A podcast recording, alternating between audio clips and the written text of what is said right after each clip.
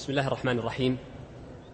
الحمد لله رب العالمين وأشهد أن لا إله إلا الله وحده لا شريك له وأشهد أن محمدا عبده ورسوله صلى الله عليه وعلى آله وأصحابه وسلم تسليما كثيرا إلى يوم الدين. ثم أما بعد. يقول الشيخ رحمه الله تعالى فصل جاء بش جاء الشيخ بهذا الفصل للحديث عن الركن الثاني من أركان العمرة أو لنقول إنه الركن الثالث من أركان العمرة والحج. ألا وهو السعي. وقد سبقه أمران الإحرام والطواف. وبدأ الشيخ الآن بالحديث عن أحكام السعي وما يتبعه من أحكام. فقال فصل ثم يستلم الحجر. قول الشيخ رحمه الله تعالى ثم يستلم الحجر أي بعد انتهائه من الطواف وصلاة ركعتين خلف المقام. فإنه إذا انتهى من هاتين الركعتين قام واستلم الركن. ويكون استلامه إما بوضع يده على الركن أو جزاك الله خير. الله يهينك يا شيخ. إما بوضع يده على الركن أو بتقبيله كما سبق في ذكر الصور السابقة. ولا يجزئ عنه الإشارة. هنا لا إشارة. وإنما الإشارة تكون في ابتداء الطواف. والدليل على أنه يستلم الركن لمن استطاع استلامه لعدم زحام بعد انتهاء بعد انتهاء الركعتين ما ثبت في صحيح مسلم من حديث جابر رضي الله عنه أنه ذكر أن النبي صلى الله عليه وسلم لما صلى الركعتين قال ثم عاد إلى الركن فاستلمه. ثم عاد إلى الركن فاستلمه. نعم. يقول الشيخ ثم يستلم الحجر أي الحجر الأسود ويخرج إلى الصفا من بابه. هذه المسألة فيها مسألتان. المسألة الأولى قوله يخرج إلى الصفا من بابه. أن يكون انتقاله من الطواف إلى المسعى عن طريق باب الصفا. وباب الصفا هذا كان موجودا ومعروفا يخرج به المرء من المسجد الحرام. وقد كان المسجد إنما هو الكعبة وما قرب منها. وأما المطاف عفوا وأما المسعى بين الصفا والمروة فإنه كان خارج المسجد. فإذا أراد المرء أن يخرج من المسجد مر بهذا الباب فخرج منه. فيكون أقرب باب يؤدي إلى المطاف أو أو أقرب باب يؤدي إلى المسعى وهو الصفا. ثم لما أدخل المسعى بالبيت أزيل هذا الباب. في أول الأمر بقي مثل القوس في أول الأمر وكان يقال إن هذا هو باب الصفا مكانه. ولكن الحقيقة أن أهل العلم قالوا إنه يجب أن يزال. أولا من حيث المعنى الشرعي والثاني من حيث المصلحة فإن المصلحة أدت إلى تضايق الناس في المطاف. هذا من جهة. وأما من حيث المعنى فإن الفقهاء لما قالوا يخرج من باب الصفا ذلك لما كان المسجد منفصلا عن المسعى. أما وقد أصبح في في داخل المسجد معا فلا يوجد ما يخرج معه. ما يوجد ما يخرج معه. وإنما يتجه إلى الصفا يتجه إلى الصفا. وهذه من الأحكام التي تغيرت بتغير الأحوال وباب الحج بالخصوص. كثير من أحكامه كثير عشرات الأحكام تغيرت بسبب تغير الجغرافي لمكة وللمسجد الحرام وللمشاعر.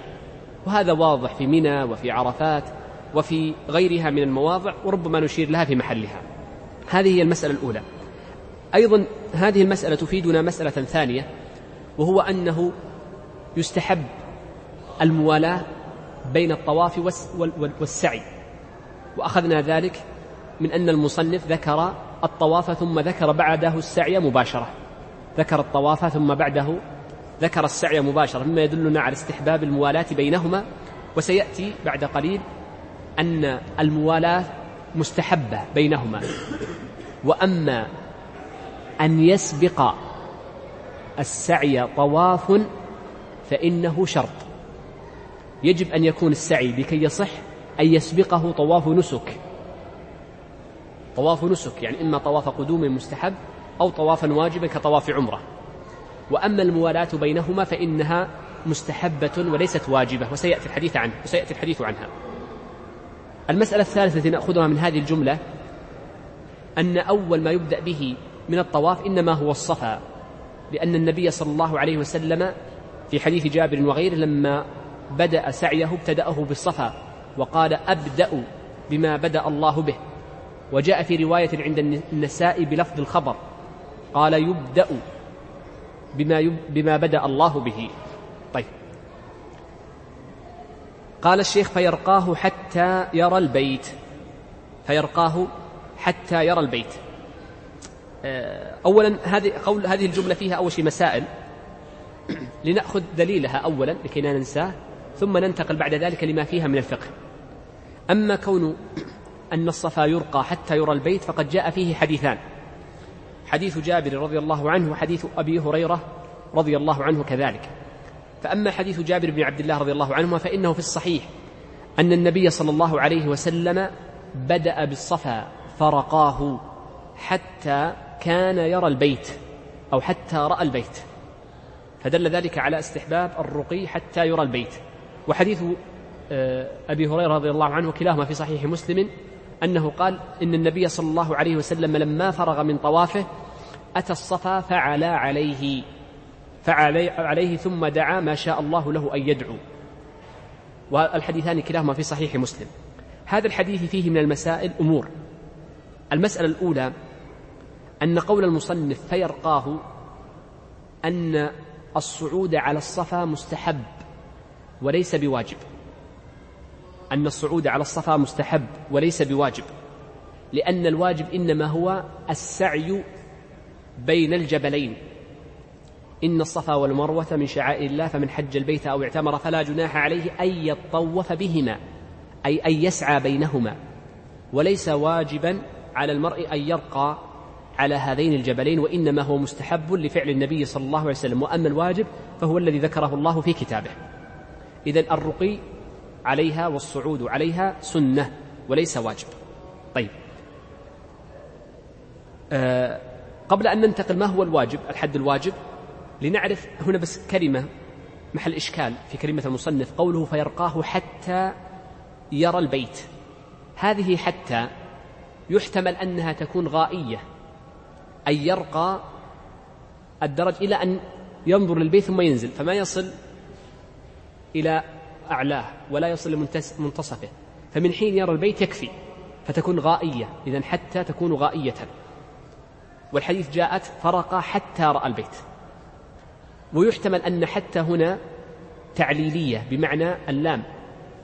فيرقى لي فيرقى الجبل ليرى البيت.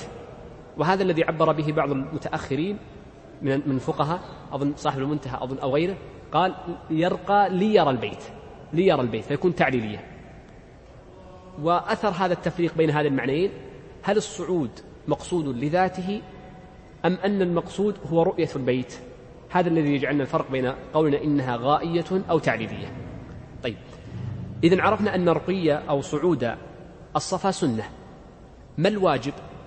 يقولون إن الواجب إنما هو استيعاب ما بين الجبلين وأقل ما يسمى استيعابا بين الجبلين قالوا أن يلصق الساعي عقبه بطرف جبل الصفا ثم يمشي حتى تصل أطراف أصابعه للمروة.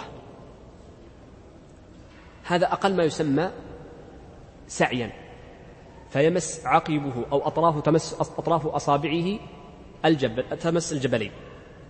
فإن رقى ولو شيئا يسيرا فإنه يسمى زيادة وهو مستحب. إذا عرفنا ما هو الواجب لأن المقصود استيعاب ما بين الجبلين. طيب عندنا هنا مسألة مهمة سأورد لكم الإشكال فيها ثم أورد لكم كلام أهل العلم فيها. الجبل يتغير وخاصة في زماننا تغيرا بينا. فإنه في زماننا غطي كثير من الجبل. تعرفون هذا الشيء؟ هذا المزلقان المزلقان اللي هو البلاط الذي جاء على هيئة هيئة مائلة. يسمونه في اللهجة العامية المزلقان لأنه يزلق فيه الشخص. هذا المزلقان في الحقيقة هو غطى بعض الجبل. فكيف نعرف حد الجبل؟ وخصوصا أن بعض الناس يقول إن الجبال تكون ك يعني إذا نزلت في الحفر تكون أعمق منها أو أعرض منها فيما لو كانت أعلى فما ظهر بعضه. الفقهاء كما نص الشيخ منصور البهوتي في الكشاف قال إن العبرة بالدرج الذي فيه. بالدرج الذي فيه. نص على ذلك الشيخ منصور. ولذلك قال ولو غطى ولو غطى التراب أو الحصى بعض الدرج احتاط. فيأخذ الحد الذي يظنه أو يغلب على ظنه أنه يستوعب الحد بين الصفا والمروة. وقد ذكر المؤرخون على مر الأزمان أن للصفا عددا من الدرجات فيها درج. درج كالدرج هذا الذي بين أيدينا نعرفه. يقولون هذا هو عدد درجات الصفا. وأذكر أن عبد الرحمن باسلامة صاحب كتاب تاريخ مكة المشرفة في القرن الماضي ذكر أن عدد درج الصفا فيما أذكر الآن أنه قال ستة عشرة درجة أو قال سبع عشرة درجة نسيت الآن. وفي عام ألف طبعا ما بقي من الدرج إلا ثنتين ثلاث أو فيما يظهر أنه صار سبلها تلميع يبدو. وفي عام 1410 وقفت على الصفا قبل الإزالة الأولى التعديلات الأولى التي أزيل بعض الصفا منها. فلم أجد بقي من الدرجات إلا عشر درجات فقط. وهذا يدلنا على أن جزءا من هذه الدحديرة أو المزلقان إنما هو من الصفا وجزء منها إنما هو من المسعى. جزء منها يكون من الصفا وجزء يكون من المسعى. طبعا الدرجة الآن لو أردت أن تعده لم تجد أقل من ذلك بكثير لأنه أزيل بعضه في توسعة سابقة. والأقرب في ذلك أنك إذا صعدت منتصف هذا المزلقان فإنك في هذه الحالة تصل إلى حد نهاية المسعى. ومؤخرا وضعوا من باب الاحتياط أيضا احتاطوا زادوا قليلا فقالوا هذا هو حد المسعى. وما زاد فإنه من الجبل. وعلى العموم الفقهاء قدروا الجبل بعدد الدرجات. فعلى الذي كان موجودا في عام العشرة والحد وإحدى عشر ما زاد عنه إلا تقريبا نقول ما أخذ منه إلا تقريبا ثلاثة أمتار. يعني ما بقي إلا ست درجات والدرجة نصف متر عرضها على أقصى تقدير. فنقول ثلاثة أمتار فقط هي التي أدخل في المزلقان وما زاد فإنه من المسعى فيجب صعوده في ذلك الوقت. طيب إذا عرفنا الآن ال... ال... إيه؟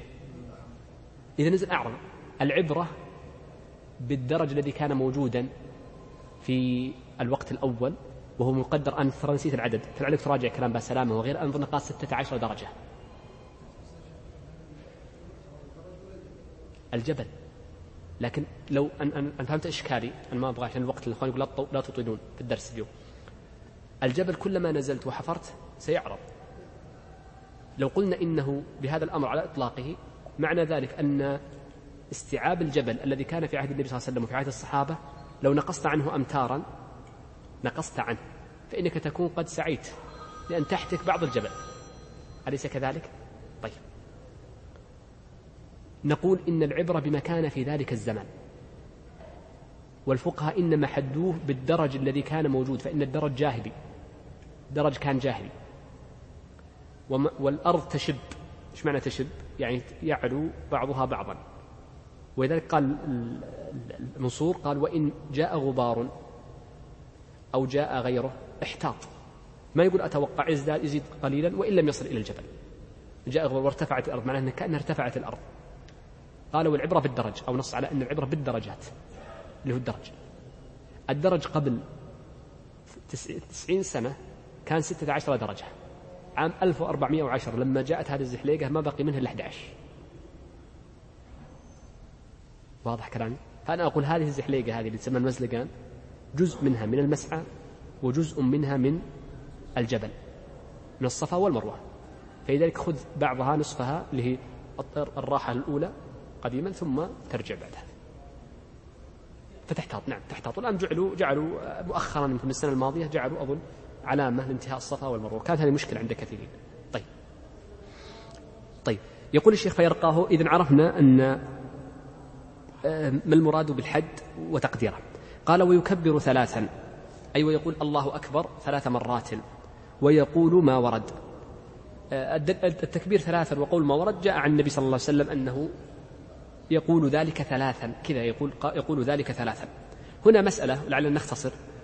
قوله ويقول ما ورد جاء فيها حديث عن النبي صلى الله عليه وسلم وهو ما ثبت في صحيح مسلم أن النبي صلى الله عليه وسلم لما رقى الصفا قال الحمد قال لا إله إلا الله وحده لا شريك له.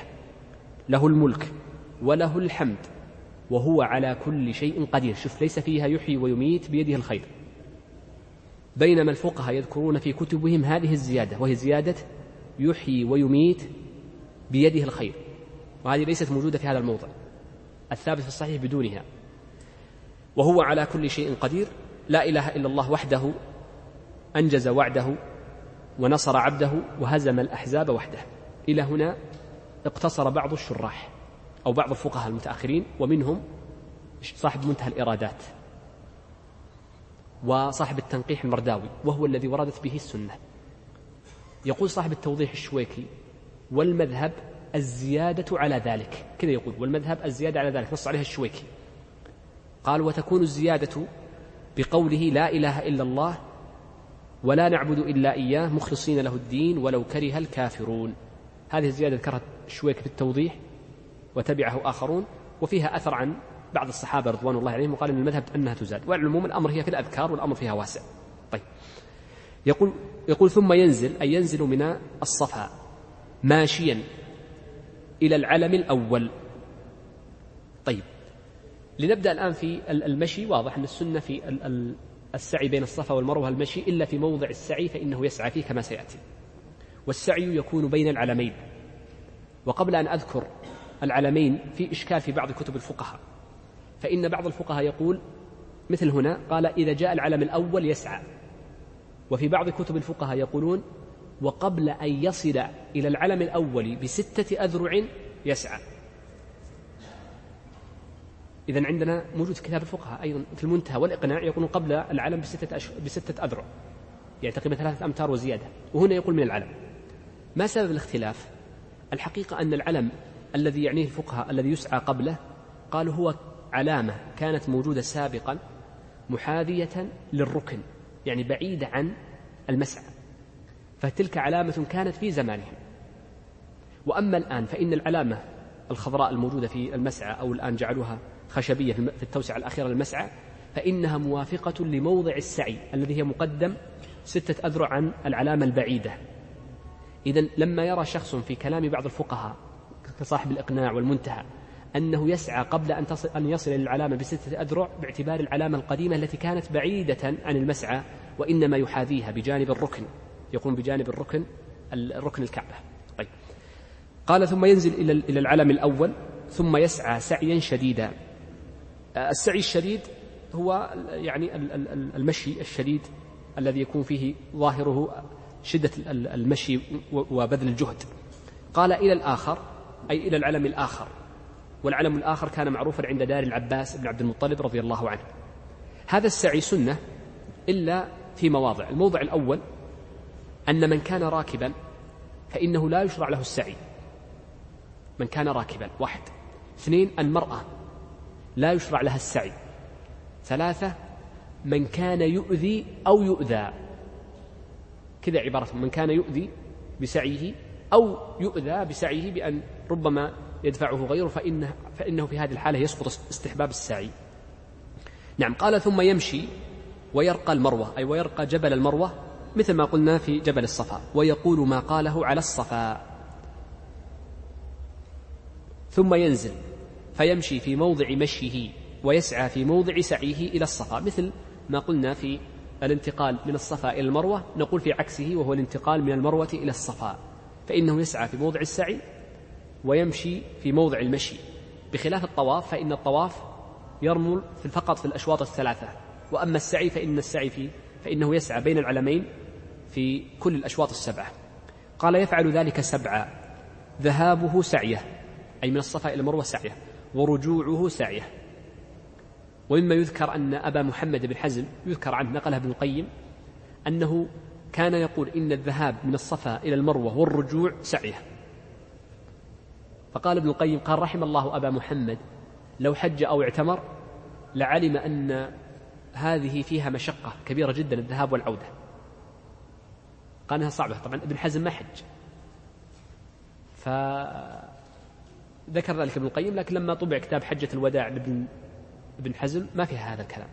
نص ابن حزم في كتاب الذي طبع حجة الوداع أن الذهاب من الصفا إلى المروة سعي فلو ربما كان في كتاب آخر والعلم عند الله عز وجل. ويقول نعم مثل الذي قاله إذا مثل ما قال هناك في الصفا يقول مثله في المروة. في البداية لا في بداية الأشواط فقط. أما انتهاء الأشواط فلا يقول ولا يكبر ولا يدعو. آخر شوط ليس فيه لا تكبير ولا ذكر فقط نعم بالضبط كلام صحيح. نعم. قال ثم نعم قال فإن بدأ بالمروة سقط الشوط الأول. يعني لو المرء بدأ في سعيه بالمروة إلى الصفا نقول إن الشوط الأول هذا لا يعتد به. قال وتسن فيه الطهارة أي ويسن في السعي الطهارة ولا تجب. والدليل على أن الطهارة ليست بواجبة من الحدثين أن النبي صلى الله عليه وسلم قال لعائشة افعلي ما يفعل الحاج غير أن لا تطوفي أي بالبيت. والسعي ليس طوافا فهذا ليس مستثنى فدل على أن الحائض يجوز لها أن تسعى. ولذلك يقول أهل العلم بإجماعهم إنه يجوز للمرأة الحائض أن تسعى للحديث مما يدل على أن الطهارة ليست شرطا. قال والستارة والمقصود بالستارة ستر العورة. قالوا لأنه ليست صلاة والنبي صلى الله عليه وسلم كما جاء في حديث ابن عباس عند أحمد إن صح قال الطواف بالبيت صلاة ولم يقل إن السعي بين الصفا والمروة صلاة. قال والموالاة. هذه مسألة الموالاة محل إشكال. وقبل أن أذكر محل الإشكال في هذه الجملة لنعلم أو نحاول أن نحل هذه الإشكال بالتقسيم التالي. فنقول إن الموالاة التي تكون في السعي نوعان. موالاة بين السعي والطواف. وموالاة بين أجزاء الطواف. فأما الأولى أعيد الموالاة بين السعي والطواف. والنوع الثاني موالاة بين أجزاء السعي. طبعا هم أحيانا ترى يتجوزون فيسمون السعي طوافا والطواف سعيا.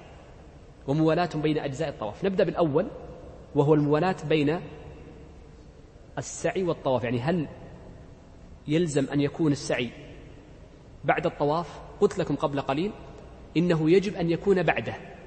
ولا يجب أن يكون مواليا به. لما, لما يجب أن يكون بعده؟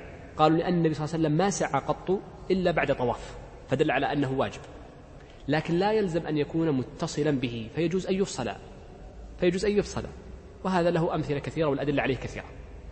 إذا لو حملنا الموالاة هنا بمعنى الموالاة بين السعي والطواف فإن المعنى صحيح بلا إشكال. النوع الثاني من الموالاة قلنا الموالاة بين أجزاء السعي. وما معنى ذلك؟ أن المرء إذا أراد أن يسعى بين الصفا والمروة يأتي بالشوط الأول في كل يوم. فهل, فهل هذه الموالاة واجبة أم ليست بواجبة؟ إذا عرفنا معنى الموالاة بين الأجزين يعني يجب أن يجعل الأشواط متتالية لا يفصل بينها. الفقهاء المتأخرون ذكروا روايتين. في اشتراط الموالاة بين أجزاء السعي.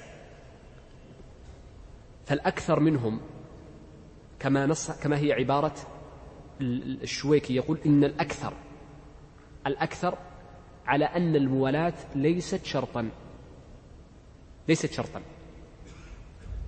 ويستدلون بماذا؟ يستدلون بما جاء أن سودة بنت عبد الله بن عمر رضي الله عنها وعن أبيها. أنها سعت بين الصفا والمروة في سبعة أيام. روى ذلك الأثرم كما نقله ابن قدامة في المغني. كانت امرأة سمينة فكل شوط تجعل في يوم.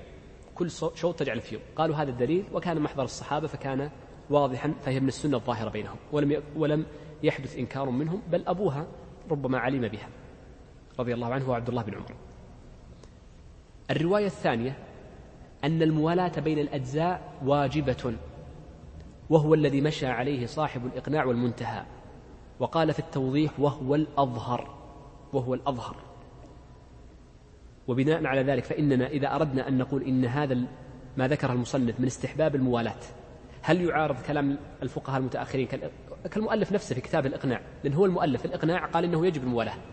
فنقول لها توجيهان إما أن نحمل الموالاة هنا على الموالاة بين الصفا والسعي بين السعي والطواف أو نقول إنه ذهب للرواية الأخرى التي ذهب إليها الأكثر. وبذلك نوافق بين كلام المصنف وما ذكر في الكتب الأخرى. طيب إذا عرفنا الآن ما الذي يسن في الطواف. وسبق معنا أن شرطه شيء واحد وهو ماذا؟ بل له شرطان. أن يسبقه طواف والشرط الثاني النية لا بد فيه من النية. فلو أن امرأ سعى من غير نية لا يصح طوافه أو سعيه بلا شك. بقي عندنا أمور أشياء لا تسن في الطواف لا تشرع. نقول من الأشياء التي لا تشرع في الطواف الاطباع. والفقهاء يقولون إنه لا يسن. لم يقولوا إنه مكروه أو غير ذلك. والأقرب أنه مكروه لأن النبي صلى الله عليه وسلم نهى عن اشتمال الصماء. والفقهاء يفسرون اشتمال الصماء بالاطباع. وقد ذكر أبو عبيد قاسم سلام أن الاطباع هو تفسير الفقهاء بخلاف تفسير أهل اللغة للحديث. قال وهم أعلم به أي أعلم بالحديث أعلم بتفسير الحديث. فدل على أن الاطباع وهو إخراج ما ذكرنا في الدرس الماضي إخراج العاتق الأيمن أنه في غير الطواف مكروه وخصوصا في الصلاة وخصوصا في الصلاة. طيب. آه، يقول الشيخ ثم إن كان متمتعا لا هدي معه أي ثم أي بعد انتهائه من الطواف والسعي إن كان متمتعا لا هدي معه يعني لم يسق معه الهدي قصر من شعره وتحلل. أما كونه قصر من شعره فإن السنة لمن كان متمتعا أن يقصر. يقولون ولا يحلق شعره لكي يبقى من شعره شيء لحلق لحلق الحج وذاك آكد. فالسنة يقول الأفضل له يقول كذا الأفضل له أن يقصر ولا يحلق. لكن لو لو حلق لا إشكال فيه. قال وتحلل وهو الأفضل والأتم أن المرء يتحلل. قال وإلا قوله وإلا المراد به ثلاثة أشخاص. من كان متمتعا وقد ساق الهدي. أو كان قارنا أو كان مفردا. إذا فقوله وإلا هم الثلاثة الذي ذكرنا قبل قليل. من كان متمتعا وقد ساق الهدي أو قارنا أو مفردا. أصلا لا يوجد إلا هذه الصورة. وإلا حل إذا حج. أي لا يحل. لا يحل. طبعا إذا كان متمتعا فإنه يحلق شعره لكنه لا يحل. يبقى على هذا. يقول الشيخ والمتمتع ومثله المعتمر إذا شرع في الطواف قطع التلبية. المرء إذا دخل نحن ذكرنا أن أن الشخص يبدأ بالتلبية من حين ركوبه على راحلته فيبدأ يلبي يلبي إلى أن يدخل للبيت وهو يلبي. فإذا بدأ بالطواف بحيث هذا الحجر الأسود فإنه يقطع التلبية يقف عن التلبية يقطعها. الفقهاء يقولون ومع قطعها فإنه لا بأس من الإسرار بها وعدم الجهر بها حال طواف القدوم فقط. لكن بعد الطواف انتهى لا تلبية حتى يحرم بالحج. يقول الشيخ باب صفة الحج والعمرة. بدأ الشيخ الآن بذكر الأحكام المتعلقة بالحج والعمرة وحدهما لأن الأحكام السابقة يشارك فيها المعتمر الحاج وهنا هذه أحكام خاصة بالحاج فقط ثم سيأتي بعدها بالأحكام المتعلقة بالعمرة على سبيل الاختصار. يقول الشيخ يسن للمحلين بمكة والمحلون بمكة نوعان إما أهل مكة ومن كانوا دونها بمسافة قصر أو الذين قدموا بعمرة وتمتعوا بها إلى الحج. يقول يسن للمحلين بمكة الإحرام بالحج يوم التروية. هذه المسألة فيها أمران. أمر الأول الدليل وهو ما ثبت عن جابر رضي الله عنه في صحيح مسلم لما آه، ذكر قدوم النبي صلى الله عليه وسلم وطوافه وسعيه بالبيت قال فحل الناس كلهم فحل الناس كلهم. إلا النبي إلا النبي صلى الله إلا النبي صلى الله عليه وسلم ومن ساق الهدي. كما ذكرنا هذا دليل أن من ساق الهدي فإنه لا يحل. إلا النبي صلى الله عليه وسلم ومن ساق الهدي ثم أحرموا يوم التروية. فدل على أن من لم يحل فإن عفوا أن من حل بأن كان متمتعا أو كان من أهل مكة فإنه إنما يحرم يوم التروية. هذه مسألة. المسألة الثانية أن قول الشيخ يسن الإحرام يسن للمحلين بمكة الإحرام. الإحرام هنا من حيث ما يجب وما يسن فيه مثل الإحرام من الميقات.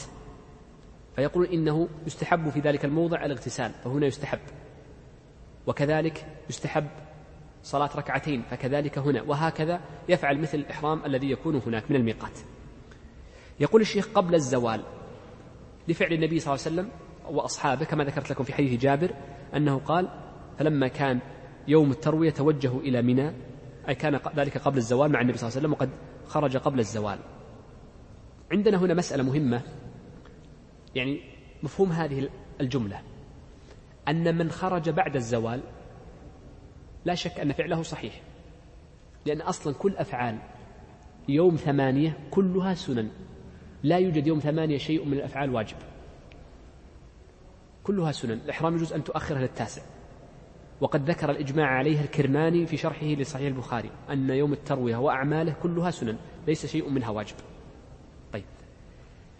من أخر فعله بعد الزوال فإن كان من أهل مكة فإنه يجب عليه أن يصلي صلاة الظهر في وقتها تامة. لأنه ما خرج من أهل مكة. ومثله من أقام بمكة. إن قلنا إنه أقام أكثر من أربعة أيام. فلو أن امرأ مت... يعني حج وتمتع فلما أنهى عمرته جلس في مكة أسبوع. ولما جاء اليوم الثامن أحرم لكنه ما خرج إلا بعد الزوال من مكة من بيته. فنقول وجبت عليك صلاة الظهر ماذا؟ وأنت مقيم فيجب عليك أن تصليها أربعا. ما تقصر. لأنها وجبت عليك. متى تقصر؟ إذا خرجت قبل الزوال أو على قولهم إذا زالت الشمس وقت الظهر وقد تهيأت للخروج وهذه سبق ذكرها في باب صلاة أهل الأعذار وقصر الصلاة. طيب. لو كان من أهل مكة إذا وضحت في قصر الصلاة. لو كان من أهل مكة وكان اليوم يوم جمعة نقول إن خرج قبل الزوال فإنه يصليها في منى ركعتين. ما يصلي الجمعة تسقط عنه الجمعة لأنها خارج مكة. وإن كان يعني زالت الشمس ولم يخرج من مكة فيجب عليه أن يصلي الجمعة. يصليها جمعة ما يصليها ظهر. إذا هذه فائدة مهمة في قضية متى تخرج. خروج المرء من مكة إلى منى قبل الزوال وبعد الزوال تختلف فيه أحكام. من حيث وجوب الجمعة إن كان مكيا أو الإتمام إن كان مكيا أو مقيما. أم أرجو أن أني وصلت الفكرة التي أريد أن يعني أن أن أوصلها. طيب. قال آه نعم آه قبل الزوال منها أي خرج من منى. آه عندنا مسألة أخيرة قبل أن ننتقل من هذه الجملة مسألة سهلة. المصنف هنا قال ذكر أنه يستحب للمرء أن يحرم متى؟ يوم إيش؟ يوم ثمانية. في موضع واحد يستحب للمرء أن يحرم يوم سبعة. قالوا هذا الموضع هو من كان متمتعا ولم يجد الهدي هدي التمتع والقران. فإنه يصوم ثلاثة أيام في الحج وسبعة إذا رجع. ونحن قلنا إن الثلاثة أيام في الحج متى يكون صومها؟ ابتداؤها أفضلها؟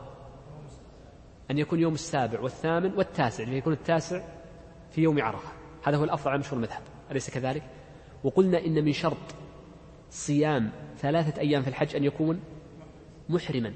فلذلك نقول إن من كان متمتعا ولم يجد الهدي فإنه يحرم من اليوم السابع ليصوم ثلاثة أيام. أو السادس إذا أراد أن يقدم فيكون يوم عرفة مفطرا هو حر. فيحرم من السادس أو من السابع لكي يصوم ثلاثة أيام. طيب. يقول ويجزئ من بقية الحرم. أي ويجزئ هؤلاء أن يحرموا من بقية الحرم من أي مكان في الحرم في مكة. هذه الجملة فيها يعني مفهوم أنه لو أحرم من خارج الحرم هل يصح إحرامه؟ نقول نعم يجوز إحرامه من خارج مكة. وعلى ذلك فإن عرف خارج مكة عفوا خارج الحرم. فمن كان متمتعا أو من أهل مكة يجوز له أن يحرم من عرفة. فمفهوم هذه الجملة قوله يجزئ ليس مفهومها أن من أحرم من خارج الحرم لا يجزئه. هذا المفهوم غير مراد. مفهوم هذه الجملة غير مراد. طبعا الفقهاء يقولون يستحب أن يكون من المسجد أن يكون إحرامه من المسجد الحرام. يذكرون هذا الشيء. بل إن بعضهم بالغ فيقول يستحب أن يكون إحرامه من تحت الميزاب ميزاب المسجد ولا أدري ما هو أصل في ذلك. نعم. ربما فيه آثار منقولة لا أعلم. يقول الشيخ ويبيت بمنى. المبيت بمنى في حديث جابر فعل النبي صلى الله عليه وسلم وهو سنة كما نقلت لكم الإجماع عن الكرماني. فالمبيت في تلك الليلة في منى سنة وليس واجبا. قال فإذا طلعت الشمس أي من اليوم التاسع سار إلى عرفة مثل ما فعل النبي صلى الله عليه وسلم في حديث جابر أنه لما طلعت الشمس مشى. قال وكلها موقف إلا بطن عرنة طيب عندي هنا مسألتان. المسألة الأولى آه، قول الشيخ وكلها موقف إلا بطن عرنة هذا الكلام أو أو يعني إتيان الشيخ بهذا الكلام بعد قوله سار إذا طلعت الشمس. يوهم أن السنة أن المرء يدخل عرفة مباشرة من حين يصل. وهذا ليس كذلك. فإن الذي نص عليه الفقهاء وذكر شيخ الإسلام تيمية أنه هو الأقرب والسنة أنه الأقرب والسنة أيضا وقال إن بعض الفقهاء يهمله مثل ما ذكر المصنف هنا مع أن في كتابه الأوسع الإقناع نص عليه أن الأفضل أن يبقى في بطن عرنة في جانب مسجد نمرة عند نمرة إلى أن تزول الشمس فلا يكون دخوله لعرفة إلا بعد الزوال. هذا الأفضل والأتم. لكن لو دخلها قبل يجوز ويجوز أن يدخلها حتى من الليل. والآن لهم يعني الآن بدأوا من سنتين أو ثلاث يسمحون للناس أن يأتوا إلى عرفة من الليل. قبل كان يمنع والآن أصبح يسمح به. طيب إذن هذه المسألة الأولى التي أردت أن أبينها. آه، طبعا آه، آه، المسألة الثانية قوله وكلها موقف إلا بطن عرنة. هذا الإجماع عليه على أن عرنة ليس من البيت وقد جاء في حديث جابر عند ابن ماجه أن النبي صلى الله عليه وسلم قال عرفة كلها موقف وارفعوا عن بطن عرنة وزيادة الأخيرة استثناء بطن عرنة لا يصح إسنادها لأنها جاءت تفرد بها يقول القاسم بن عبد الله بن عمر العمري وهو ضعيف. وذكر ابن عبد البر أن جل الروايات إنما جاءت بدون هذه الزيادة بطن عران لكن شبه الاتفاق عليها شبه الاتفاق عليها ولكن لها شواهد. يقول الشيخ ويسن أن يجمع بين الظهر والعصر أي في يوم عرفة في اليوم التاسع سواء وصل إلى عرفة أو لم يصل حتى لو كان في منى ما دام متلبسا بالإحرام وقد خرج من مكة. وهنا مسألة مهمة جدا. وهذه المسألة هي هل الجمع بين المغرب بين الظهر والعشاء بين الظهر والعصر والمغرب والعشاء في في منى في مزدلفة وفي مكة وفي عرفة. هل الجمع هنا نسك أم أنه لعلة السفر؟ هل هو لعلة النسك أم لعلة السفر؟ هذه المسألة من أشكل المسائل على أهل العلم. وظاهر المذهب عند المتأخرين أن الجمع إنما هو لأجل السفر. ولذلك صاحب المنتهى قال ويجمع بين الظهر والعصر لمن يجوز لهم ذلك. لمن يجوز لهم ذلك. ذكر شراح المنتهى أن المقصود بهم غير المكيين. فذكر بن قايد لما سوى في حاشيته قال فالمكيون لا يجمعون إذا كانوا قريبين دون مسافة قصر. هذا كلامه قال وليتأمل. في المحل قال فالمسألة محل تأمل. ولذلك هي محل مسألة محل تأمل.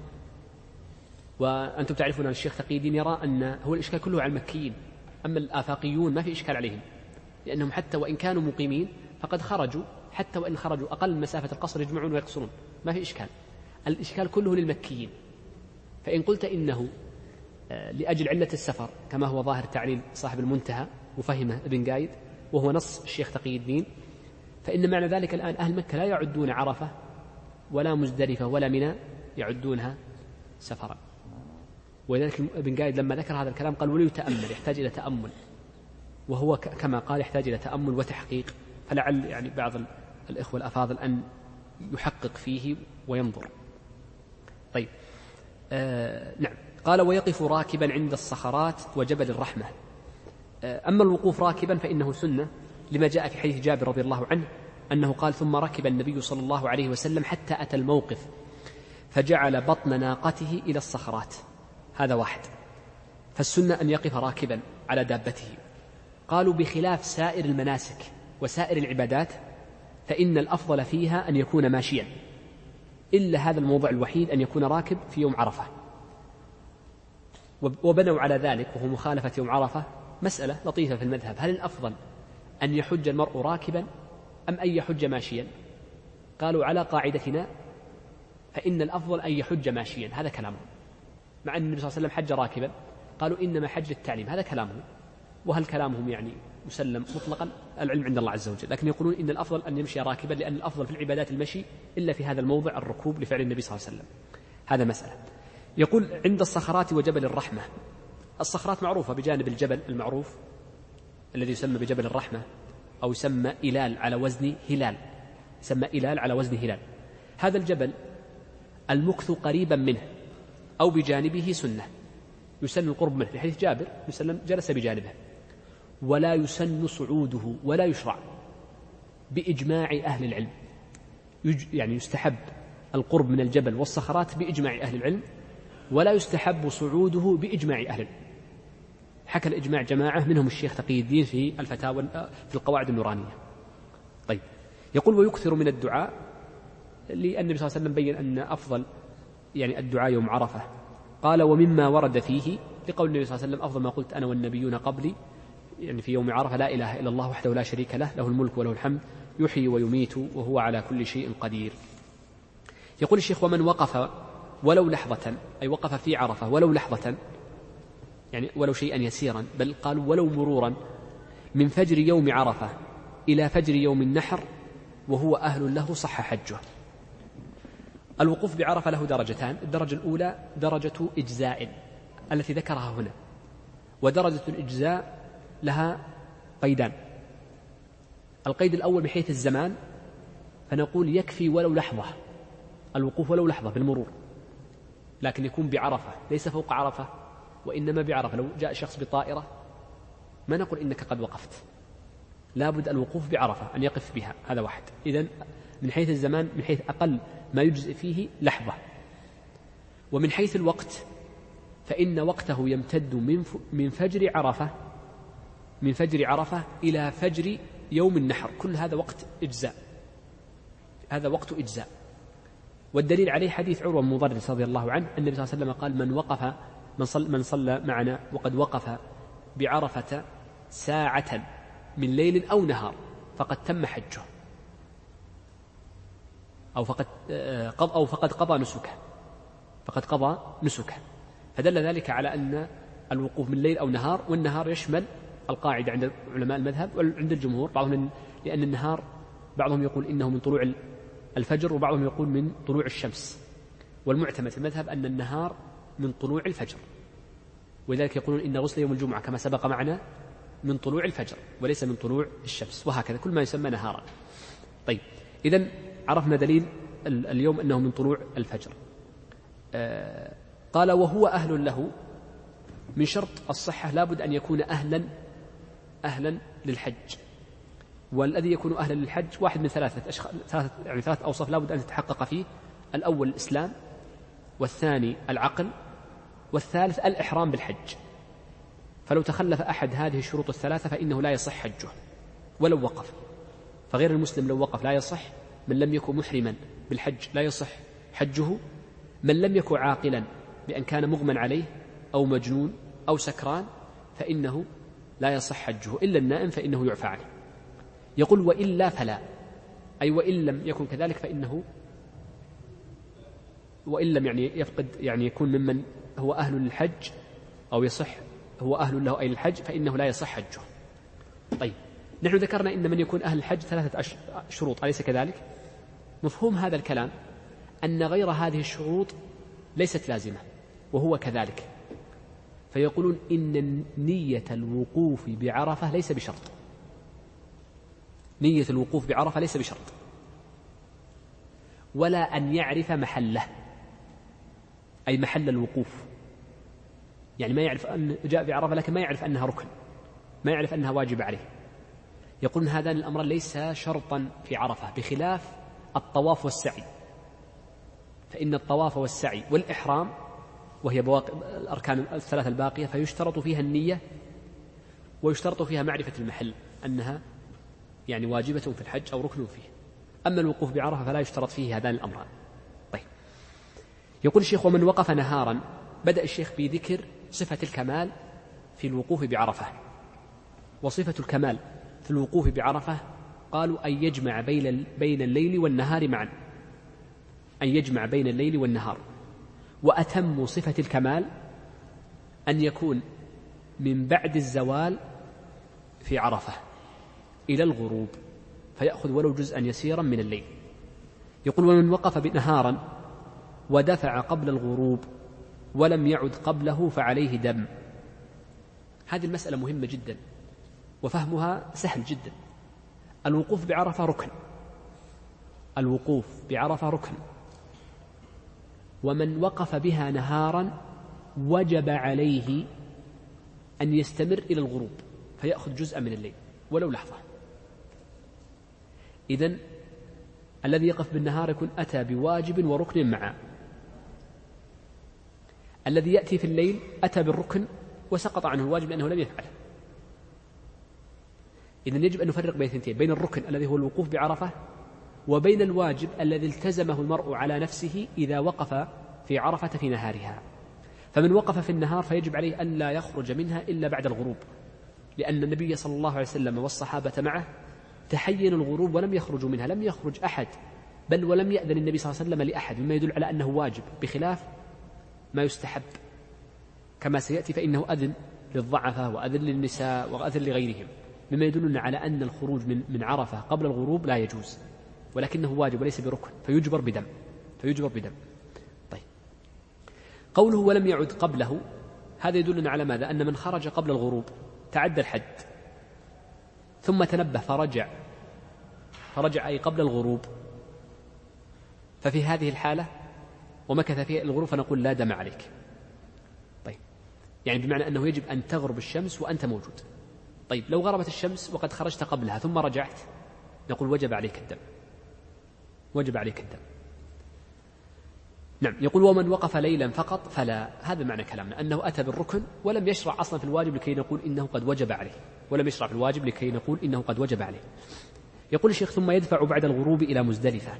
بدأ الشيخ ب بعدما انتهى أفعال الحج الأكبر وهو أو, أو, أو الفعل الركن الثالث أو الرابع من أفعال الحج وهو الوقوف بعرفة بدأ بذكر الواجبات وأولها الدفع إلى مزدلفة. قال يدفع بعد الغروب. قوله بعد الغروب إذا لابد أن تغرب الشمس والمرء في, في, في عرفة ما يخرج منها. فإذا غربت دفع بها مباشرة. والفقهاء يقولون يجب أن يكون الدفع بعد الغروب. ويكره أن يكون الدفع قبل الإمام. انتبه عندنا أمرين من وقف بعرفة في النهار يحرم عليه الدفع قبل الغروب. يحرم قبل الغروب ويكره قبل الإمام. أما المالكية طبعا المالكية يطون فيقول يحرم أيضا قبل الإمام. من دفع قبل الإمام يحرم. ما المراد بالإمام في زماننا هذا؟ بل من الزمان القديم. الإمام هو أمير الحج. في كل سنة من بعد النبي صلى الله عليه وسلم لا بد أن يحج بالمسلمين أمير. الذي يحج بالمسلمين أمير معروف غالبا في وضعنا الحالي هو أمير مكة. ومن وقف مع الطريق الرئيسي أظن رقم ثلاثة يسمونه فإنه يرى البيرق يسمونه أو العلم الذي عليه علم المملكة. هو أول سيارة تخرج من من من من عرفة. ولذلك يعني عند الملكية يحرم أن تخرج قبلها. ولكن كانوا قديما يحجزون الناس حتى يخرج السيارة الأولى هذه ثم يفتحون للناس. وأما الجمهور فإنهم يقولون يجوز لكن مع الكراهة. يعني يستحب لك أن تنتظر حتى يخرج ثم تخرج بعد السيارة وهو على أول سيارة تخرج دائما يكون على الطرف. طيب. آه نعم. يقول بسكينة بسكينة بحيث لا يؤذي غيره كما سيأتي أنه يسرع في الفجوة وإذا وجد يعني آه، ضيقا فإنه يهدئ آه بعض الفقهاء يزيد كلمة بسكينة ووقار تجدها في بعض الكتب.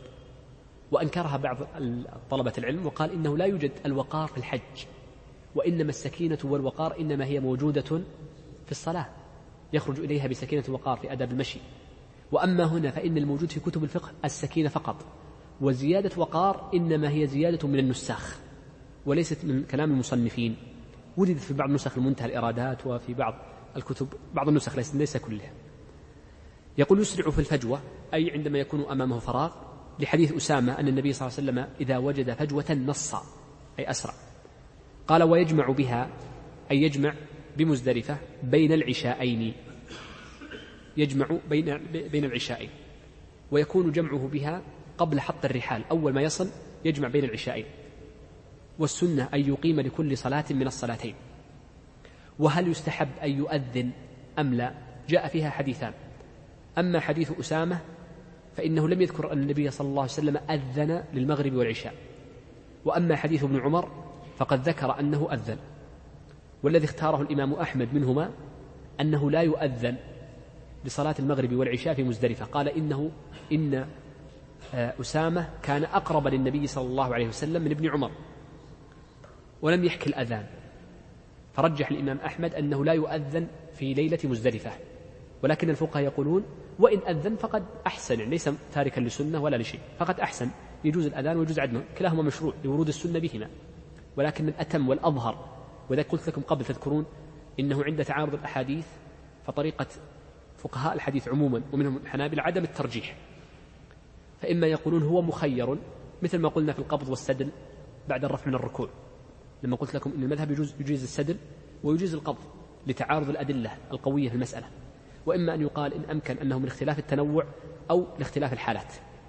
فهنا قالوا يجوز الحالتان يجوز ولكنهم يرجحون الأفضل منهما وكلاهما يقول أحسن وأصاب. السنة ألا يؤذن لأن أسامة كان أقرب وإلا عندهم كلاهما سنة وكلاهما مصيب ومأجور بإذن الله عز وجل. طيب. إذن هذه المسألة الثانية. في بقي عندنا مسألة انظر عكس المسألة السابقة يقيم مشروع الإقامة مشروعة للصلاتين. للصلاتين لا لا للصلاتين. يقيم الصلاتين ورد في الحديثين. بقي عندنا مسألة فيما لو صلى قبل أن يصل إلى مزدلفة. نقول من صلى قبل أن يصل إلى مزدلفة صحت صلاته وأجزأته لكنه خالف السنة لأنها لم ترد بها السنة بخلاف تلك. فقد ورد فيها حديثان متعارضان. لم يقل خالف السنة. ما نرجح بين الأحاديث إذا صح إسنادها. ولكن تلك خالفت السنة. نقل عليه وسلم وجها واحدا أنه إنما صلى في مزدلفة. طيب. نعم يقول ويبيت بها أي ويبيت بمزدلفة. طبعا هنا لم يذكر الصلاة وأخذ بعض أهل العلم أنه لا يستحب التنفل في ليلة مزدلفة منهم ابن القيم. قال لأن جابرا لم يحكي أن النبي صلى الله عليه وسلم تنفل بعدها وهذه المسألة أمرها واسع. آه، قوله ويبيت بها المراد بالمبيت هو النوم والمبيت في مزدلفة حده غير المبيت في منى فإن حد المبيت بمزدلفة إلى نصف الليل. الحد المبيت الواجب. وأما المبيت بمنى فحده أكثر الليل. شوف فرق بين الثنتين. وسيأتي معنا الآن. سنذكر الآن ما الفرق بينهما. إذا قلنا يبيت بمزدلفة الحد الواجب في المبيت بمزدلفة إلى نصف الليل. وأما في منى فالمبيت يكون أكثر الليل يكون بالمبيت أكثر الليل. يقول الشيخ وله الدفع بعد نصف الليل. هذه مسألة مهمة تتعلق بما ذكرت لكم قبل قليل. المبيت بمزدلفة له حد واجب وحد وحد واجب مجزئ وحد كمال وسنة. أما الحد الواجب فهو أن يبيت إلى نصف الليل كما ذكر المصنف حينما قال وله الدفع بعد نصف الليل. وكيف نعرف نصف الليل؟ قالوا نعرف نصف الليل من صلاة المغرب إلى صلاة الفجر أذان المغرب وأذان الفجر. ونحسب النصف بينهما سواء. فلو كان المغرب يؤذن السادسة والفجر السادسة إذا نصف الليل الثاني عشر. لو كان الفجر يؤذن الخامسة والمغرب الخامسة نصف الليل كم؟ الحادي عشر. تكون الحادي عشر. ولا ولا 11 ونص؟ الحادي عشر. لا الحادي عشر. الحادي عشر. نعم. إذا هكذا. إذا احسب من المغرب إلى الفجر. هذا هو نصف الليل. ما دليلنا على أن المبيت الواجب في مزدلفة إلى نصف الليل؟ نقول الدليل هو ما ثبت عن ابن عباس رضي الله عنه أنه قال كنت مع من أذ... كنت مع من قدم النبي صلى الله عليه وسلم في ضعفة قومه. قدم فأذن لهم فهذا إذن. وثبت أنه أذن لأم سلمة رضي الله عنها أن تنصرف. وجاء في غير حديث الإذن. وهذا الإذن إنما هو للعامة وليس للمحتاجين فقط.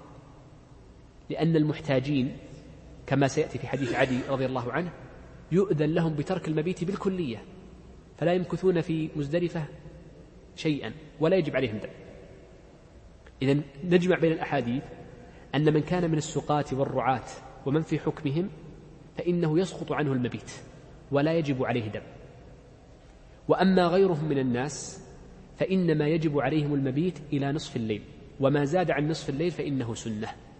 وهذا القول هو المذهب واختيار الشيخ تقي الدين وهو عليه الفتوى ومشايختنا كلهم على هذا أنه إلى نصف الليل وجوبا وما زاد فإنه سنة. إذا عرفنا الدليل الأول وهذا ليس من باب الرخصة لأن وسلم قدم ابن عباس لم يكن ذا حاجة. ابن عباس شاب ثلاثة عشر عاما. لما أذن لأم سلمة؟ ولم يأذن لعائشة. وأم سلمة لم تكن من الضعفة بدليل أنها ذهبت وطافت كانت قوية قوية البدن. لم تكن من الضعفة. فدل على أن الإذن عام للناس وأما الخاص مثل السقاط فيؤذن لهم بترك المبيت بالكلية. وبذلك نجمع بين الأدلة الواردة. لأن أقول هذا الكلام لما؟ لأن بعض الناس يقول لا دليل على نصف الليل. نقول صح. جاء في حديث أسماء أنها كانت ترقب القمر حتى يغيب. نقول إن الحد ليس غياب القمر وإنما الحد نصف الليل لأن المواقيت الشرعية جاء حدها بهذا الموق... الحد وهو نصف الليل فإن العشاء إلى نصف الليل فلذلك نحده به. وأما أسماء فإنها يعني نظرت في الوقت الذي خرجت فيه أو أذن لها فيه هي. ليس معنى أن غيرها أو, أو قبل هذا الوقت منع من الإذن فيه لا يلزم. ولأنه لا يعرف في الشرع تقدير وتوقيت بغروب القمر. والمعروف عن الشرع إنما هي النظائر. الشرع يأتي بالنظائر دائما. نحن نفطر في وقت صلاة العشاء ونمسك في وقت صلاة الفجر. أليس كذلك؟ نفس النظائر. ووقت الظهر هو وقت انتهاء النهي نهي عن الصلاة. وهو وهو وقت جواز رمي الجمار. إذا أوقات مواقيت الصلوات الخمس هذه الأصل أنها مواقيت عامة.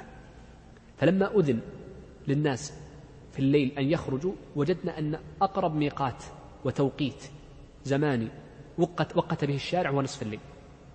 لأن العشاء نهاية وقتها ثلث الليل الأول أو نصفه ورود الحديثين. وقلنا إن الاحتياط في المذهب أنهم أخذوا الثلث هنا وأخذوا النصف أحيانا في الزيادة. فلذلك نقول هنا ننظر لنظائر الشرع فلذلك قدرناها بالنصف وإن لم يأتي حديث أن التقدير بالنصف وإنما بالنظر للنظائر الشرعية للنظائر الشرعية. وهذا كثير جدا أمثلة بالعشرات في الفقه بالعشرات وخاصة في هذه الأمور. طيب. يقول وقبله فيه دم. أي ومن خرج قبله فعليه دم فعليه دم. إلا السقاة والرعاة لحديث عدي رضي الله عنه فإنه يعفى عنه. طيب. خلنا بس هالجملة ثم أرجع هذه. سم؟ تركت جل... شيء؟ المجزئ. إيه؟ الآن سنبدأ بالمجزئ عند قوله فإذا صلى نذكر السنة. طيب وقل وقبله فيه دم يعني من من خرج قبل نصف الليل فعليه دم لأنه لم يأتي بالحد المجزئ لم يأتي بالحد المجزئ. طيب آه فإن خرج قبل نصف الليل ثم رجع ثم رجع إليه رجع إلى مزدلفة. ولو بعد نصف الليل نقول سقط عنه الدم. انتبه الفرق بين هذه وبين عرفة. نقول من خرج بعد نصف الليل قبل نصف الليل. ثم رجع من خرج من مزدلفة قبل نصف الليل ولم يرجع فعليه دم. فإن رجع فلا دم عليه. ولو كان رجوعه بعد نصف الليل. لو رجع ولو مرورا بعد نصف الليل نقول لا دم عليك. لكن انظر عرفة نقول يجب أن يرجع قبل الغروب. هنا نقول لا لا يلزم أن يرجع قبل نصف الليل. لكن يرجع لو قبل الفجر. فنقول إن طوافه سعي لأن هذا محله واسع كله متعلق به. طيب. إذا عندنا قبل أن نبدأ الآن بكلام الشيخ في في أو خلينا نأخذ جملة ثم سأذكر لكم تقسيما مهما. يقول الشيخ كوصوله إليها بعد الفجر لا قبله. يقول من وصل إلى مزدلفة بعد الفجر فإنه لم يبت بمزدلفة. فيجب عليه دم. لا قبله. أي من وصل إلى مزدلفة بعد نصف الليل وقبل طلوع الفجر فإنه لا دم عليه. طيب. لماذا؟ لأنه دخل مزدلفة. خلنا نعيد هذا الكلام بأسلوب آخر على طريقة تقسيم نقول إن صفة الإجزاء في المبيت بمزدلفة هو أن يدخل المرء إلى مزدلفة ويمكث فيها إلى نصف الليل. هذا هو الأقل ما يسمى واجبا. وبناء على ذلك. الحالة الأولى من دخل إلى مزدلفة من وصل إلى مزدلفة قبل نصف الليل ومكث فيها إلى نصف الليل ثم خرج نقول صح حج صح وقوفه ولا دم عليه. هذه الصورة الأولى. الصورة الثانية من وصل إلى مزدلفة بعد نصف الليل نقول لا يلزمه المبيت يكفيه المرور فيجوز له أن يمر مرورا. من جاء بعد نصف الليل يكفيه المرور. لأنه لا يلزمه المبيت. المبيت إلى نصف الليل وما زاد فإنه سنة. هذه الصورة الثانية. الصورة الثالثة من لم يصل إلى مزدلفة إلا بعد الفجر فنقول إنه ترك الواجب فيجب عليه الدم إلا أن يكون إنما منع ممنوعا. يعني بأجل زحام ما استطاع ما فرط. ليس منه أي تفريط. لم يفرط مطلقا فنقول لا دم عليه. إذن هذه ثلاث حالات. الحالة الأولى قبل نصف الليل يجب عليك أن تمكث إلى نصف الليل. بعد نصف الليل يكفيك المرور. نتكلم عن حد الإجزاء. بعد الفجر مرورك وعدم مرورك سواء. عليك فدية إن كنت مفرطا وإلا فلا فدية عليك. طيب. إذا انتهينا من حد الإجزاء. نبدأ بعد ذلك في صفة الكمال في الوقوف بمزدلفة. يقول الشيخ فإذا صلى الصبح يعني يصلي بغلس. يدلنا ذلك على أن صفة الكمال أن المرء يبقى في مزدلفة إلى الصبح ويصلي الصبح في مزدلفة. هذه صفة الكمال. يعني لا يخرج قبل نصف الليل. صفة الكمال أي وقت تدخل المزدلفة أن تمكث إلى طلوع الصبح. والسنة أن تؤخر صلاة الصبح. فتصليها بغلس. فتصليها بغلس. يعني تصلي في غلس. تقدم عفوا صلاة الصبح. تصلى بغلس. يعني فيها ظلمة. لا لا, لا ليس فيها إسفار ليس فيها إسفار وإنما يكون فيه الظلمة. ولكنه بعد الصلاة يدعو حتى تسفر جدا ثم يخرج قبل شروق الشمس. مخالفة للمشركين.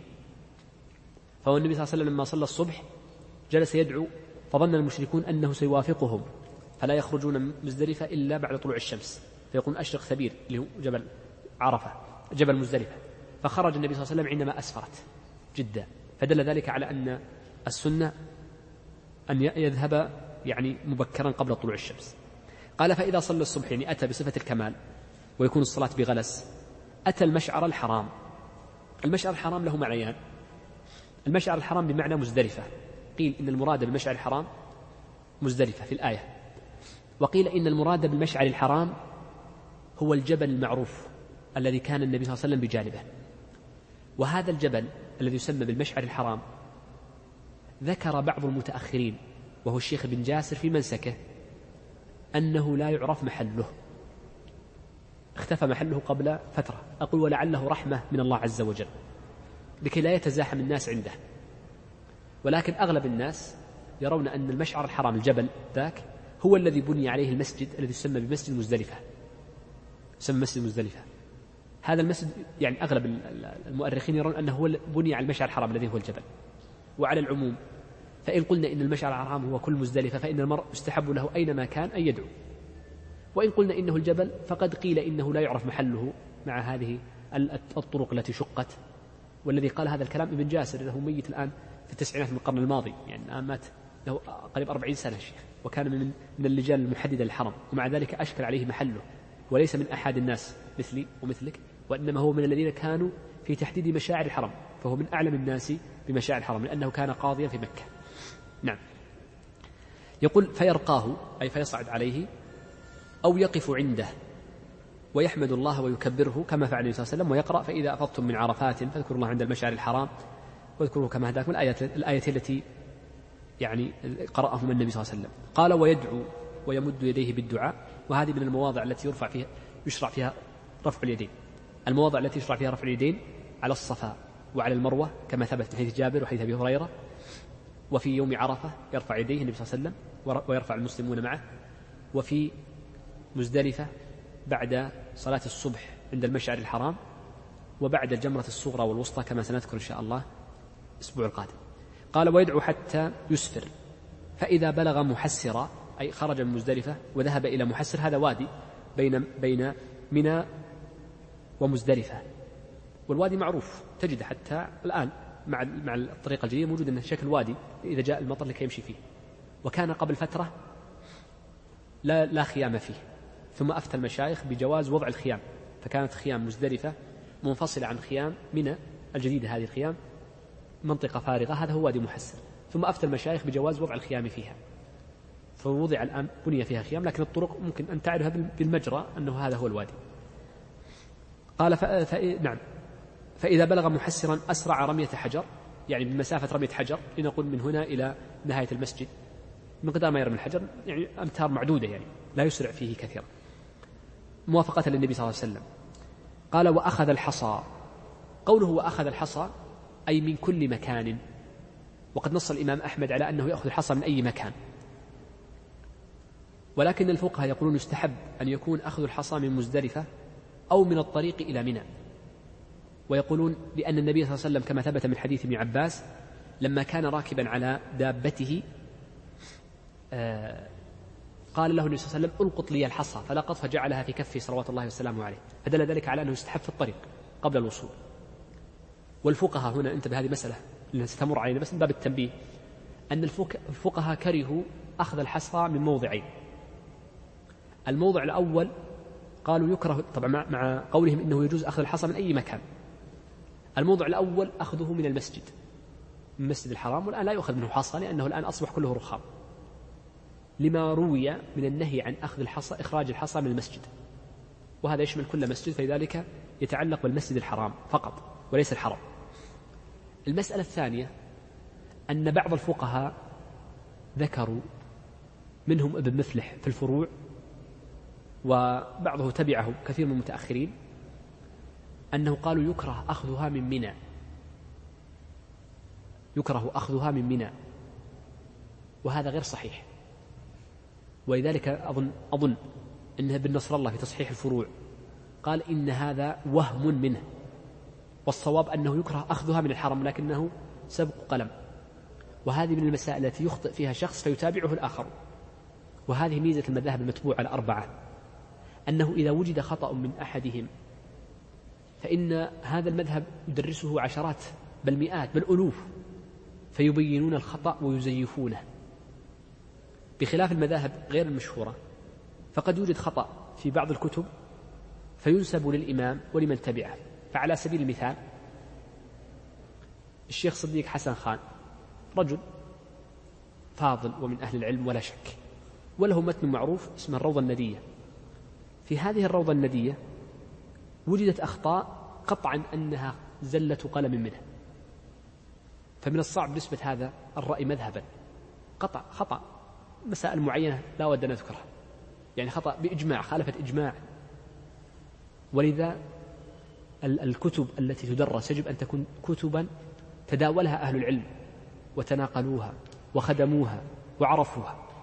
وكذلك طالب العلم إذا أراد أن يقرأ كتابا لا يقرأ أي كتاب ليقرأ الكتاب الذي خدمه أهل العلم. حتى لو كان مختصرا يعني منسوبا لمذهب لكن اقرأ الكتاب الذي خدم قصدي قراءة الدرس والابتداء يكون من الكتب المخدومة. نعم. نعم ذكرنا نعم وين قال وأخذ الحصى وعددها سبعون يعني يأخذها من الآن إلى النهاية بين الحمص والبندق. يعني تكون أكبر من الحمصة وأصغر من البندقة البندق معروف البندق. تكون أصغر منهما. والفقهاء يقولون هذا من حيث الاستحباب. أما من حيث الوجوب فإن ما صغر جدا وما كبر جدا لا يجزئ. لأن النبي صلى الله عليه وسلم كما ثبت عن ابن عباس قال إياكم والغلو أرموا بمثل هذا وإياكم, وإياكم والغلو. هذا تحذير مما يدل على أن الكبر في الحصى أو الصغر الشديد المتناهي لا يجزئ. فمن رمى بحصية صغيرة جدا لنقل بمقدار فصفص فإنها لا تجزئه أو رمى بحجر كبير فإنه لا يجزئه آه طيب. يقول فإذا وصل إلى منى خلينا نمشي باقي خمس أربعة سطور وننتهي. يقول فإذا وصل إلى منى وهي من وادي محسر إلى جمرة العقبة. هذا هو حد منى ويفيدنا هذا الحد مسألتان. أن أو مسألة مهمة تتعلق بأمرين. أن وادي محسر وجمرة العقبة ليس من منى لأن الحد لا يدخل في المحدود. هذه قاعدة لغوية وشرعية. الحد لا يدخل في المحدود. فوادي محسر والعقبة ليس من منى لكن يأخذان حكم منى. من حيث المبيت ليس من منى لكن يأخذان حكم منى. متى؟ إذا ضاق المحل. فعلى سبيل المثال لو أن امرأ وجب عليه المبيت بمنى لكونه حاجا فلم يجد مكانا في منى فنقول انظر أقرب مكان يتصل به الحجيج.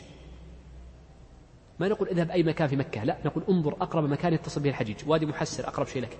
من جهة الجمرات هناك قريب لك. طيب. زاد الحجيج. وصلوا إلى مزدلفة. نقول وقوفك مبيتك بمزدلفة كأنه له حكم المبيت بمنى لكنه ليس مبيتا بمنى. فيسقط عنك الوجوب. ولك الأجر تاما إن شاء الله. وكذلك من جهة العقبة. الآن يمنعون الافتراش. مثلا جهة طلعة صدقي مثلا. طلعت صدقي هناك يجلسون الناس.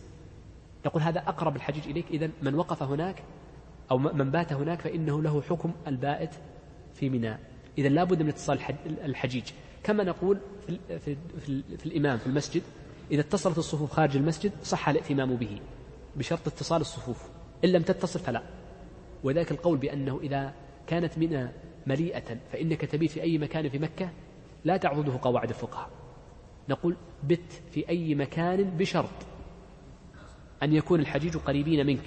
اتصلت بأهل منى فتأخذ حكمهم. لأن الشيء إذا ضاق اتسع. هذه قاعدة فقهية اتسع. وما اتصل بشيء أخذ حكمه. هذا من جهة. لم نقل إنها من منى. ينبني على ذلك أن المتعجل إذا بات خارج منى في مزدلفة في وادي محسر في طلعة صدقي مثلا فإننا نقول لا يلزمه رمي جمرة الثالث عشر. لأنه ليس ليس ليس يعني من أهل منى وإنما هو مجاور لمنى. طيب. قال رماها بسبع حصيات متعاقبات. هذه مسألة مهمة قد تكون أطول مسألة عندنا ثم الباقي كله سهل.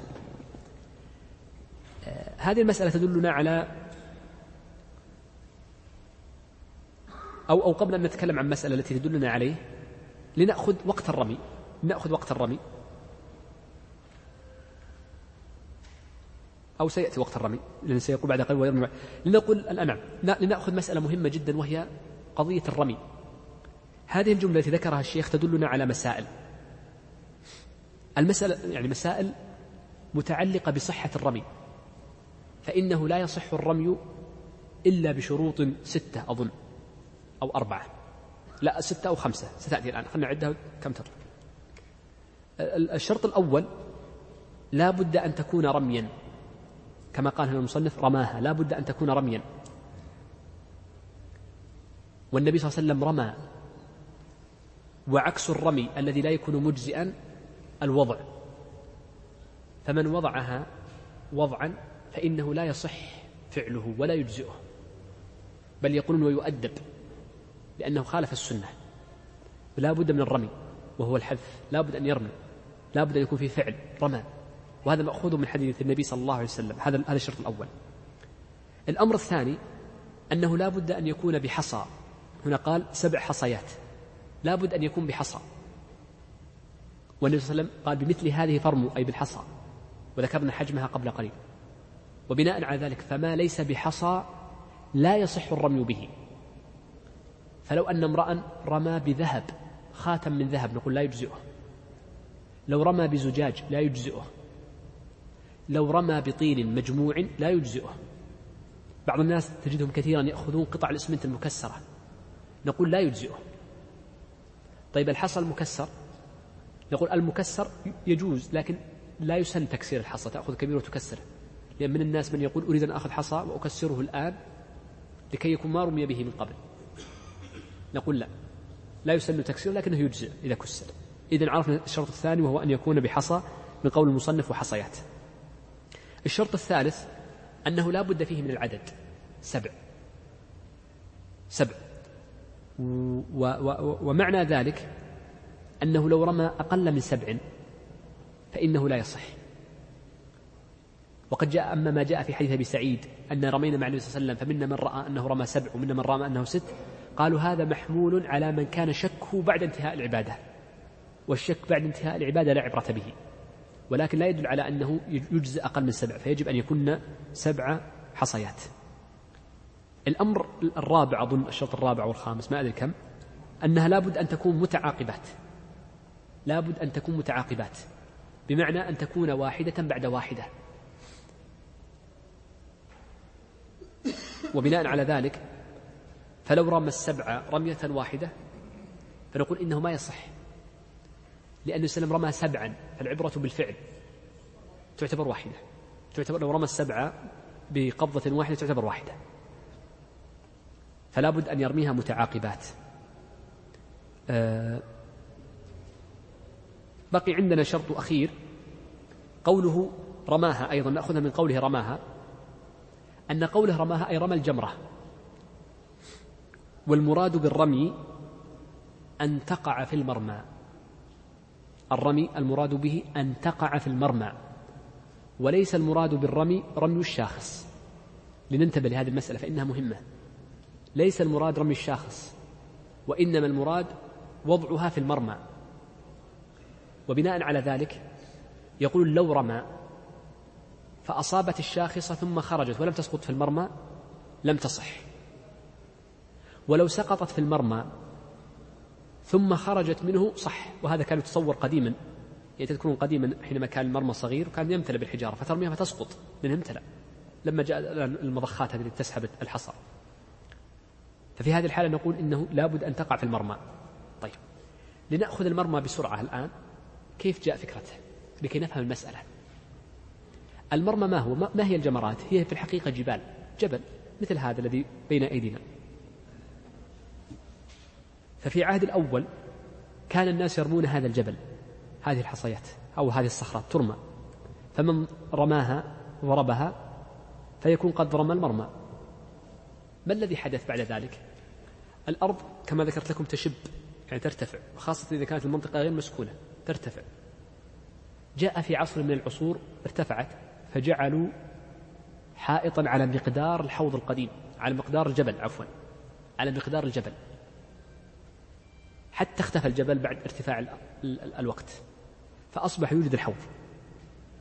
ثم بعد زمان أيضا أنا نسيت يعني معروف التواريخ لكني نسيتها الآن جعلوا هذه الشواخص العمود الذي يجعل في النصف كعلامة لكي يراها البعيد لكي يعرف أن هذا هو محل المرمى وإلا أول هي جبل.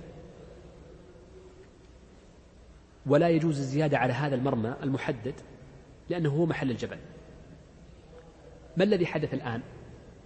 الذي حدث أنه لما جاءت التوسعة الأخيرة قبل خمس سنوات للجمرات حفروا تحت الأرض. فنظروا لهذا المرمى الذي بني على الجبل. ونظروا يسمونه الطي طوي يسمونه طوي مثل طوي البئر. الطوي يعني الحجر فوق يسمى طوي. فنزلوا إلى آخر طوي وجدوه. وجد آخر طوي تحت الأرض بتقريبا أكثر من عشرة أمتار. مما يدل على الأرض ترتفع. وجد أنا رأيته ما أقول قيل لي أنا رأيته.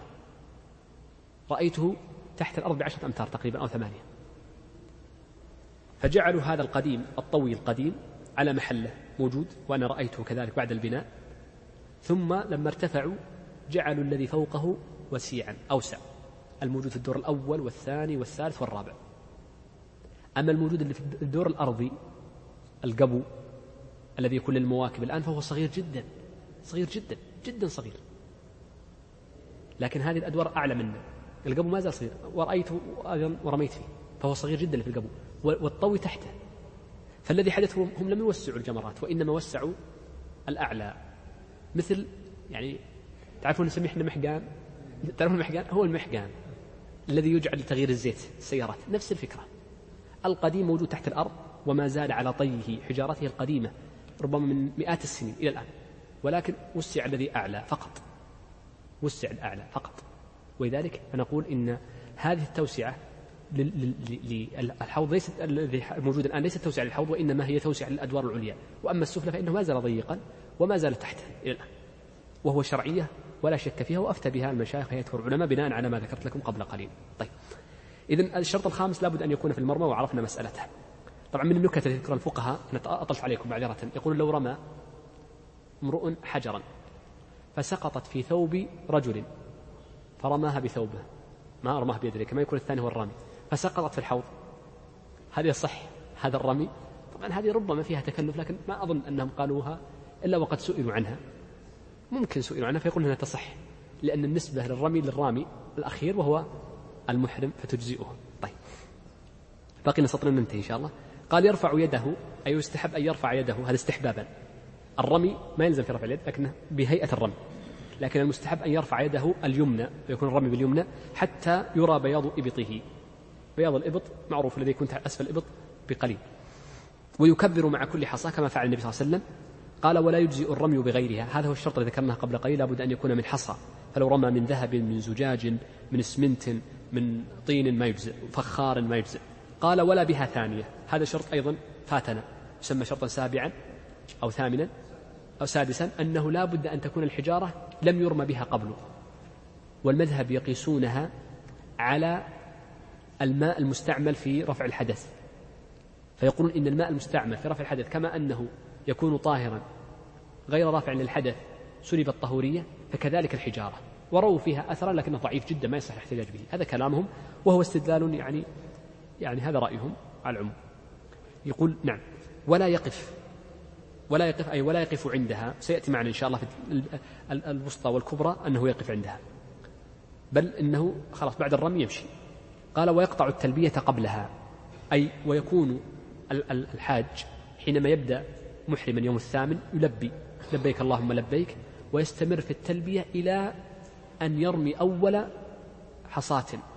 فإذا رمى أول حصاة فإنه يقطع التلبية يقول خلاص يبدأ في التكبير.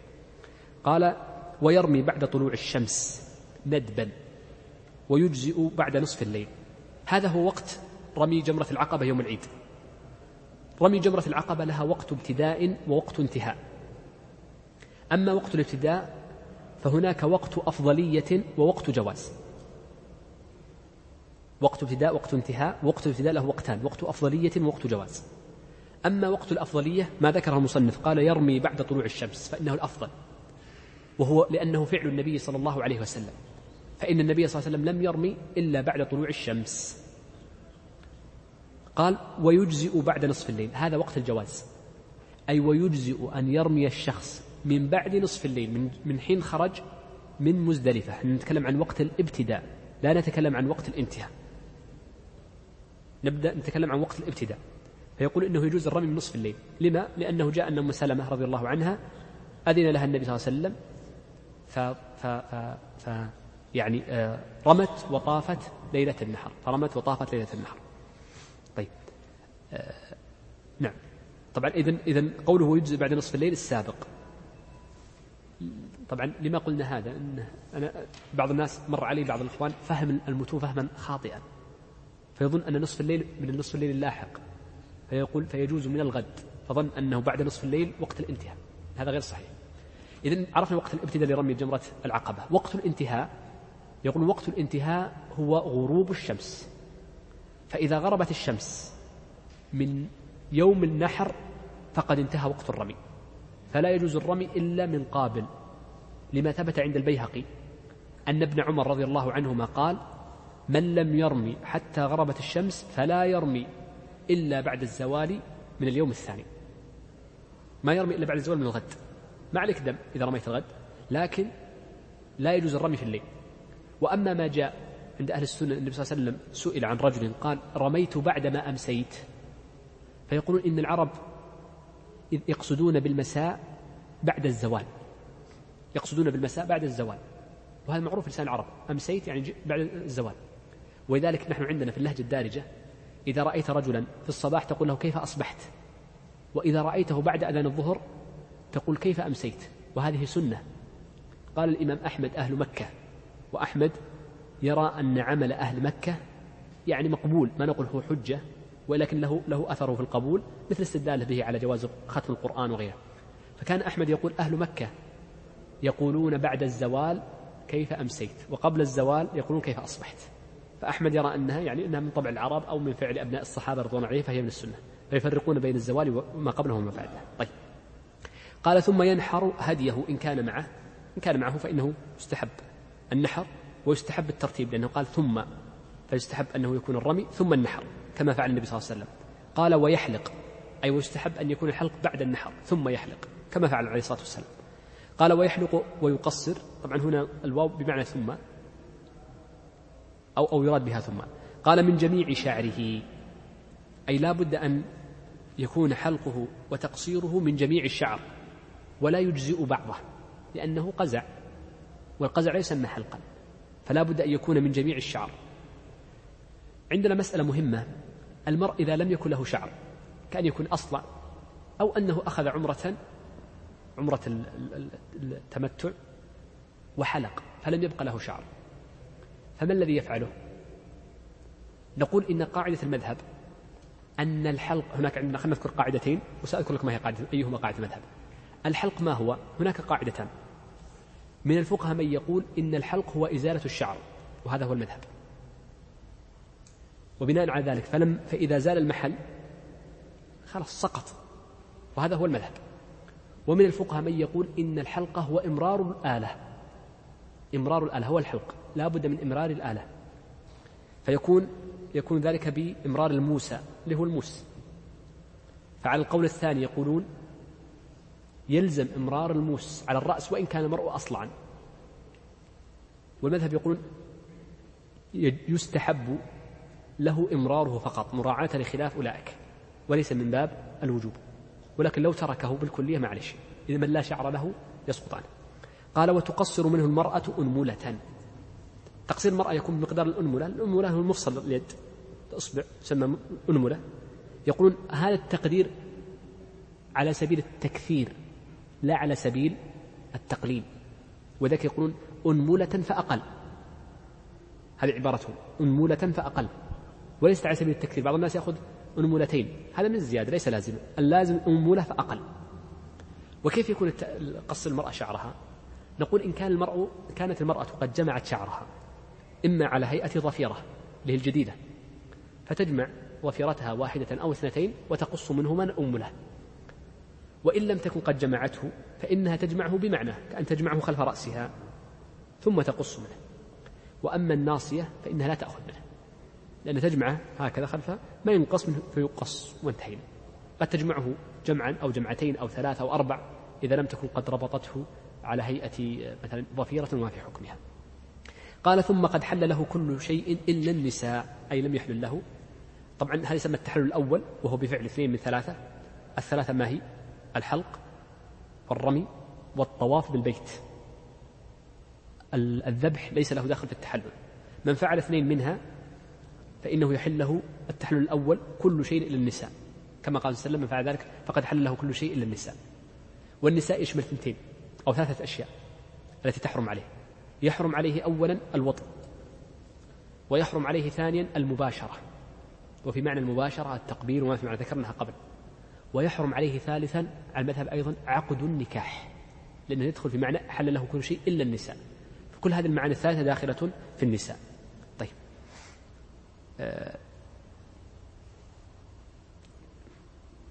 طبعا في سن نسيناها في, في الرمي الجمار أن جمرة العقبة هذه يعني يعني فيها حديث بس ذكرت الآن اللي هو حديث عبد الله بن يزيد أن في رمي العقبة جمرة العقبة لما ذكرنا سن الرمي أن المستحب أن يستقبل القبلة وقت الرمي وأن يجعل الجمرة عقبة على يعني حاجبه الأيمن كما جاء في حديث عبد الله بن يزيد عند ابن ماجه وغيره أنه قال أو عبد الرحمن بن يزيد عفوا أنه قال آه، فجعلها على حاجبه الأيمن فتجعلها عن يمينك ثم ترميه فيكون بهذه الطريقة. قال والحلاق والتقصير نسك. المذهب أن الحلق والتقصير نسك وليس استباحة وينبني على ذلك مسائل. المسألة الأولى أن من ترك الحلق والتقصير وجب عليه دم.